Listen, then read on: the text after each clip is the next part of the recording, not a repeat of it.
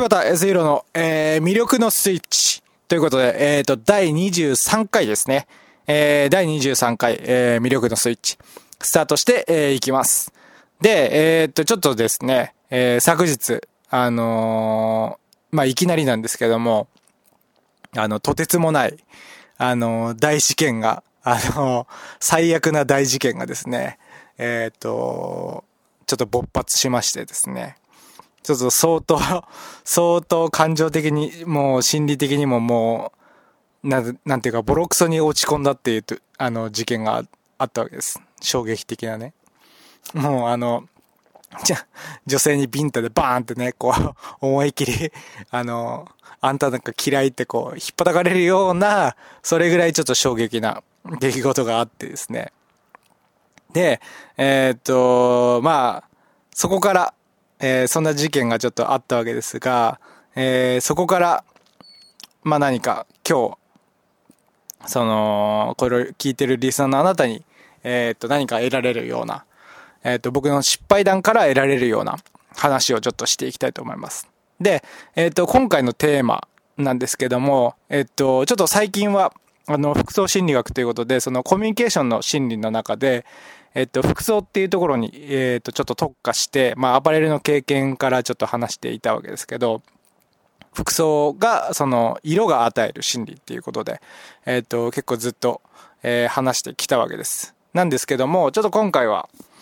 えっと、ちょっと、昨日の、あの、失敗談から、あの、リスナーの方にちょっと得られるような、あの、得るものがあるような、あの、内容をちょっと話せるなというふうに思ったので、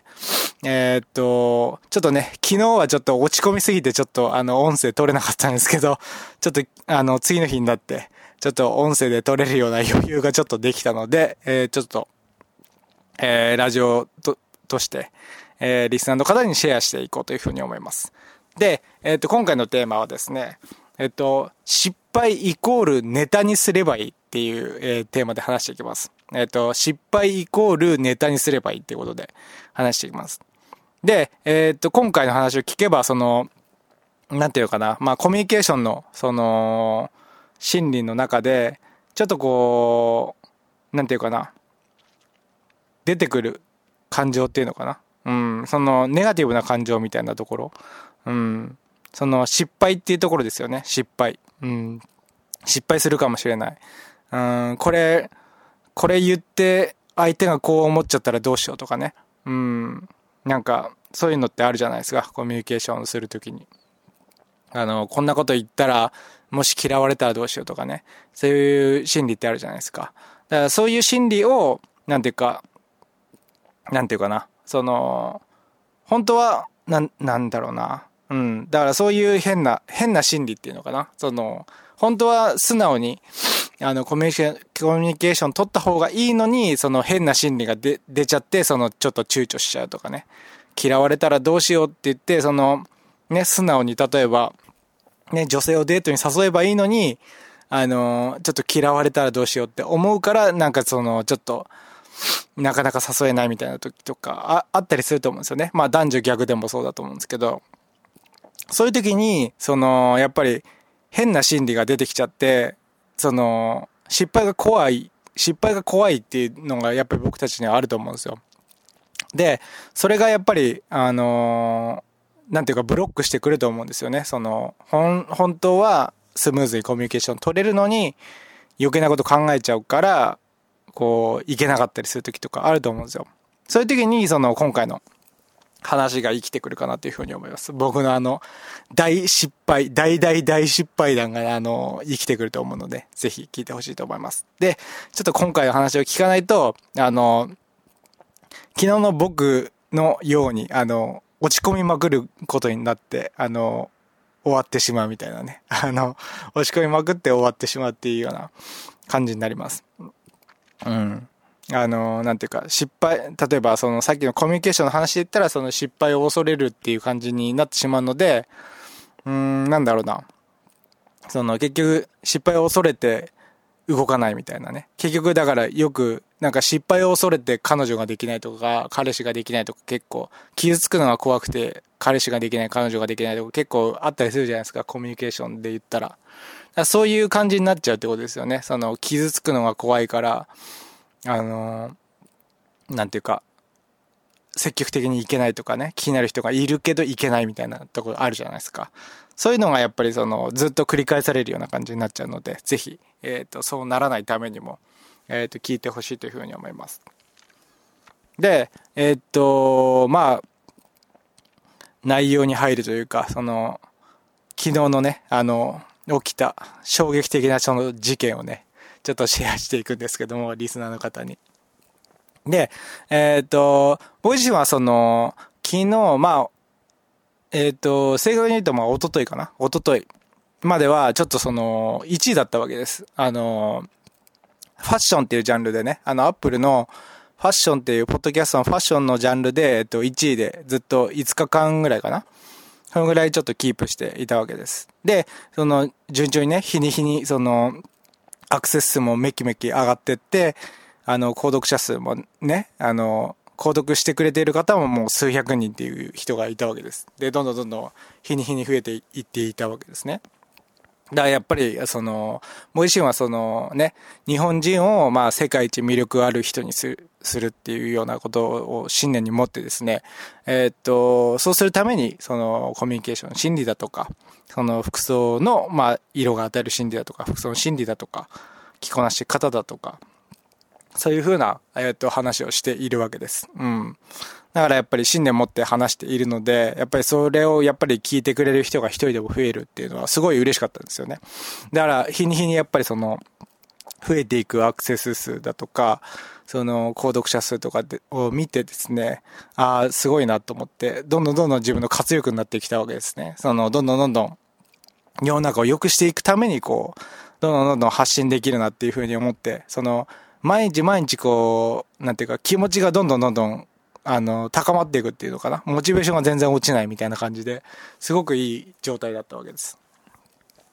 なんですけど、で、最近その、リスナーの方にね、その、たくさん聞いてくれる方がいるので、じゃあリスナーの方に何かプレゼントしようというふうに思って、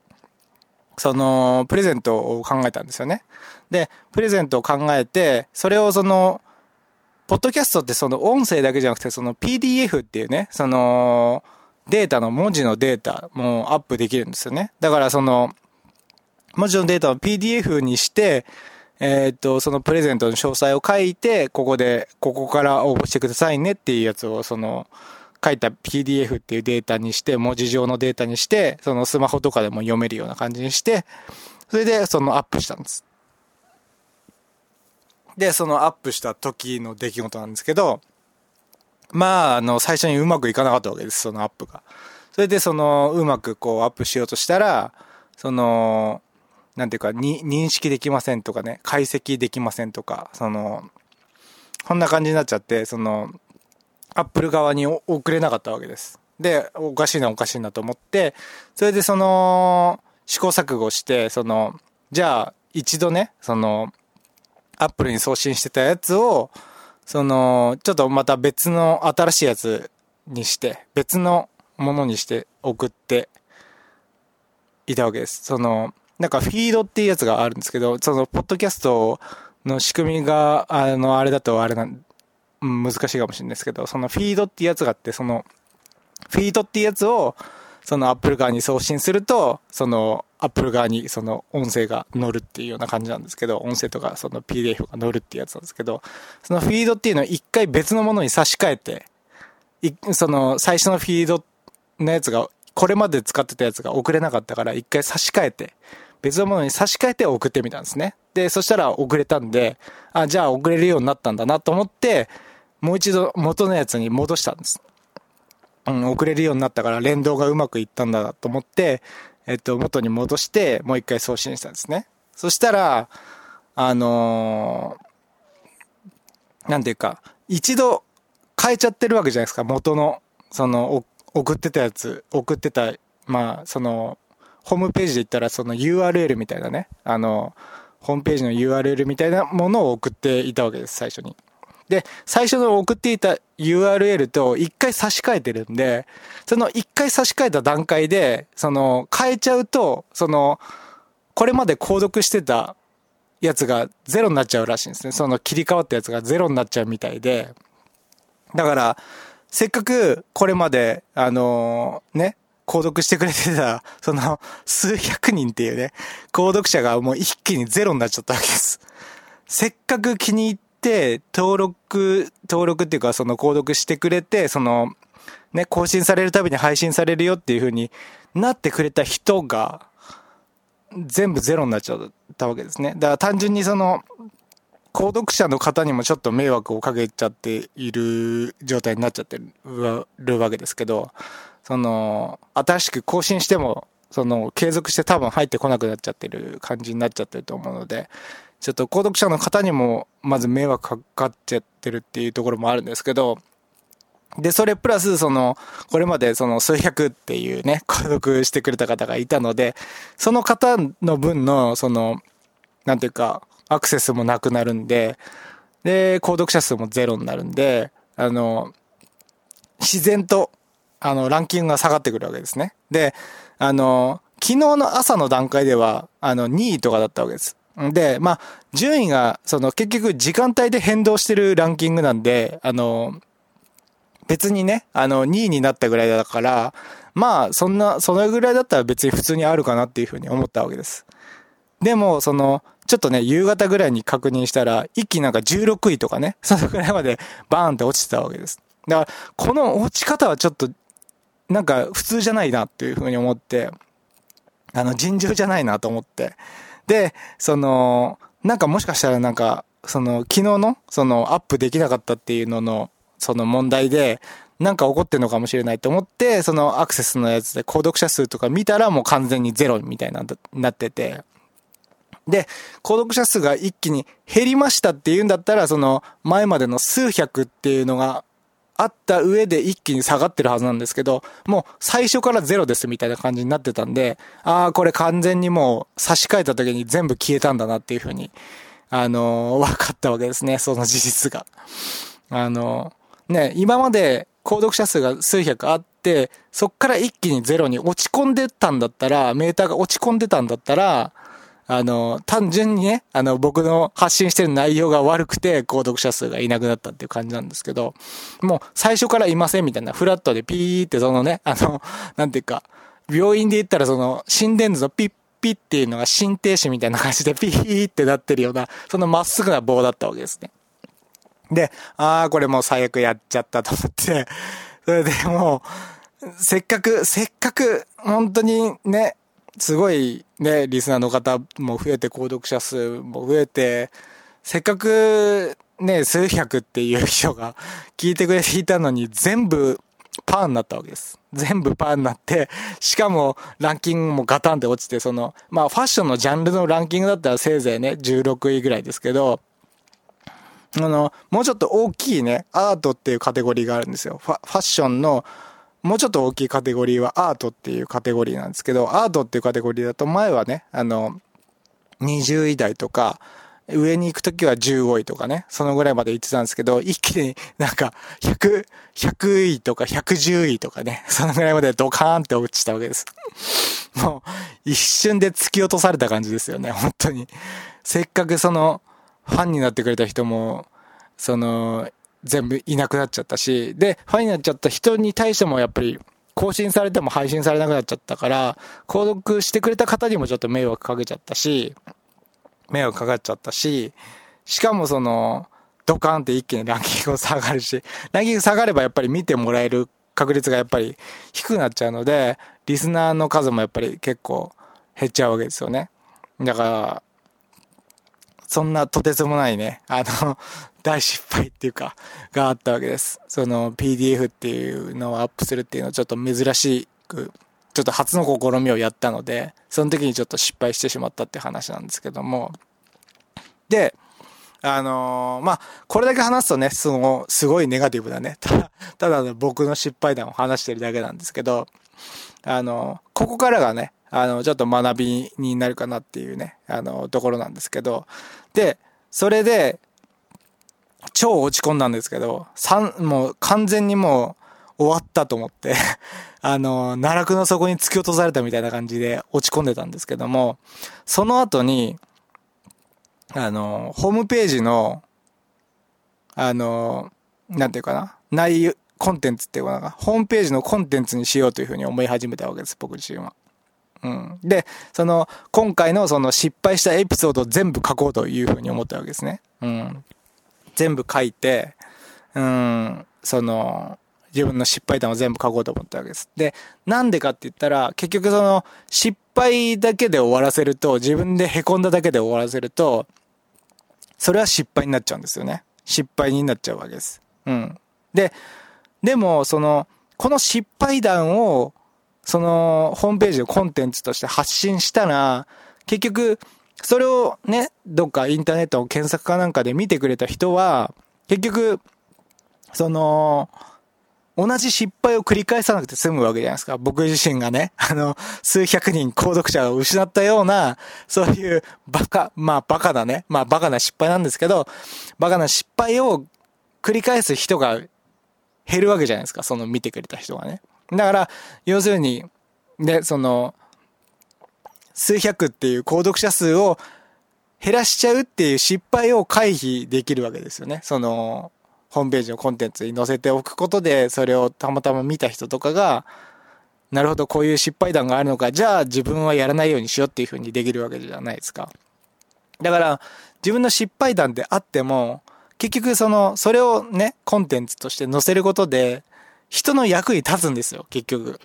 だから、失敗談、失敗だけで終わらせたら、失敗でもう気分がネガティブになって終わるんですけど、それをコンテンツに出したら、それだけで人が見れるような媒体にしたら、それだけで、その、結局人の役に立つ内容に変わっちゃうわけですよ。あの、完全な失敗談なんですけど、人の役に立つ失敗談になるわけですよね。うん。で、えー、っと、これで何が、あのー、学べるかっていうと、その、まずちょっと一つ、うん、その、覚えてほしい一文っていうかな、があるんですね。その、コミュニケーションの心理でも使えるっていうところの話なんですけど、これ聞いてるあなたに覚えてほしいことが、その、失敗はネタにすればいいってことです。失敗イコールネタっていう風に覚えてほしいんですね。うん。失敗はネタにすればいいっていうふうに覚えてほしいです。うん。で、これをする、これの考え方を持っておくと、その今回みたいにね、僕みたいにその、一気にね、購読者数がゼロになって、もうランキングもガタ落ちになって、うわ、最悪だっていうふうに思って、その最低最悪な出来事が起こった時でも、あ、失敗イコールネタにすればいいと思って、あの、ね、若干ね、あの、涙目になりながらもね、あの、昨日書いたわけですよ、コンテンツをね。あの、最悪だとか思いながらも書いたわけです。自分の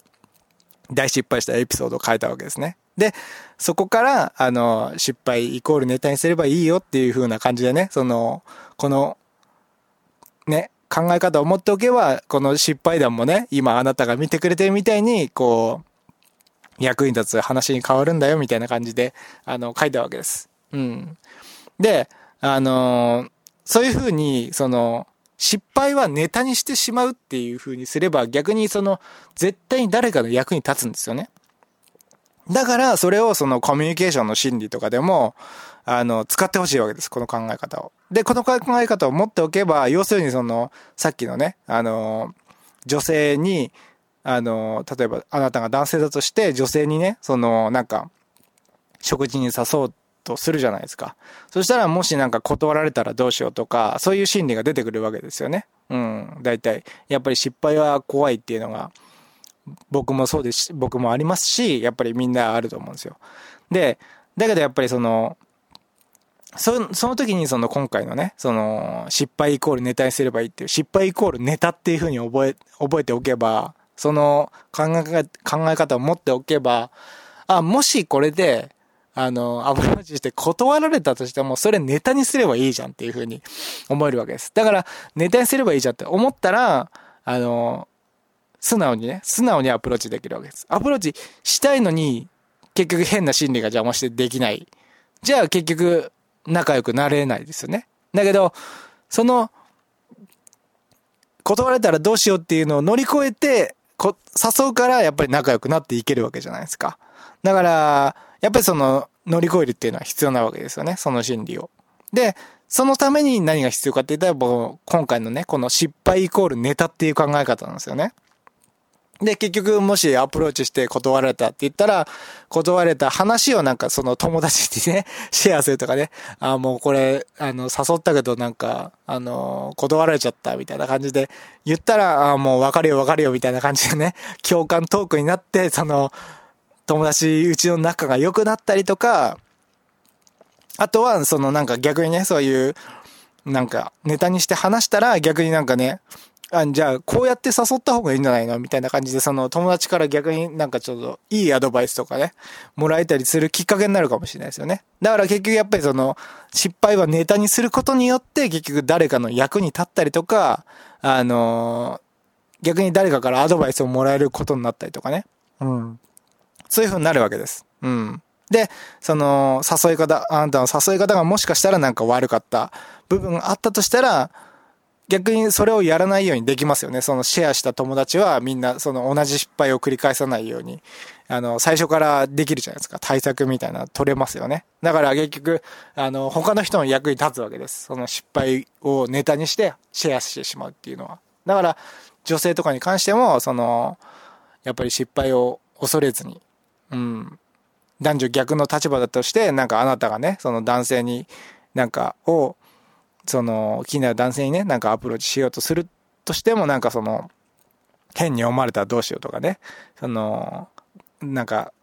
なんていうか、あの、ガツガツした女だと思われたらどうしようとかね、変な、変な言葉を、言葉っていうかその変な心理を考えてるんだったら、もうそのネタにすればいいと思って、その、思い切ってアプローチした方が、やっぱり仲良くなりやすくなるわけですよね。うん。で、もし、なんかね、ガツガツ女だと思われて、失敗したとしても、それを結局ネタにすれば、結局誰かの役に立つわけですよ。うん。だからやっぱりその失敗イコールネタっていう考えは、持って、これを持っておくだけで、その、なんていうか、失敗したらどうしようって言って進めないっていう心理がね、あの、一瞬でなくなって、どんどんどんどんね、コミュニケーションにおいては、どんどんどんどん良好な関係になっていくっていうところがあるわけです。うん。でも、コミュニケーション以外にも僕みたいにね、その、単純に失敗したことをそのね、なんか、公が見れるところでアップしてしまうとかね、コンテンツにして、なんか Facebook でもいいし、なんか何でもいいんですけど、そこでアップしてしまうとかね。そういう風にすれば、結局なんか、あの、それを見た人は同じ失敗を繰り返さなくなったりとか、その、逆にね、共感して、すごいね、あの、Facebook だったら逆にいいねついたりとかね、するかもしんないじゃないですか。うん、だから、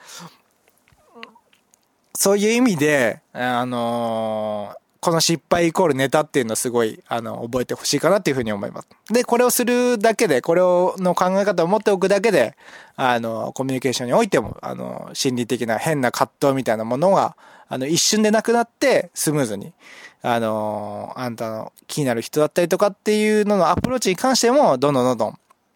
親密な関係になっていけるし、あの、友人関係とかね、他の対人関係に関しても、その、変なことを考えるというかな、変な、あの、ネガティブな妄想を抱いてしまうっていうことが一瞬でなくなって、どんどんどんどん、その、ストレートな関係ってことかな、素直な、うん、素直なコミュニケーションが取れるようになって、どんどんどんどん関係が良好になっていくっていうところになっていけると思うんで。で、どんどんどんどんその周りの人に慕われるような、あの、人になっていったりとか、あの、異性にどんどんどんどん興味を持ってもらえるような感じになっていって、どんどんどんどん魅力ある人になれるというふうに思うので、ぜひ、えっ、と、今回の、えー、失敗イコールネタにすればいいっていう、失敗イコールネタっていう考えをね、あの、一つ持っておいてほしいというふうに、えー、思います。では、えっ、と、魅力のスイッチ、えー、第23回ですね。第23回。えっ、と、まあ、僕の大失敗談から学ぶ話ということで、えっ、と、お送りしました。では、えっ、と、また次回も、えー、楽しみにしていてほしいというふうに、えー、思います。では、以上になります。えー、お聴きいただいて、えー、ありがとうございました。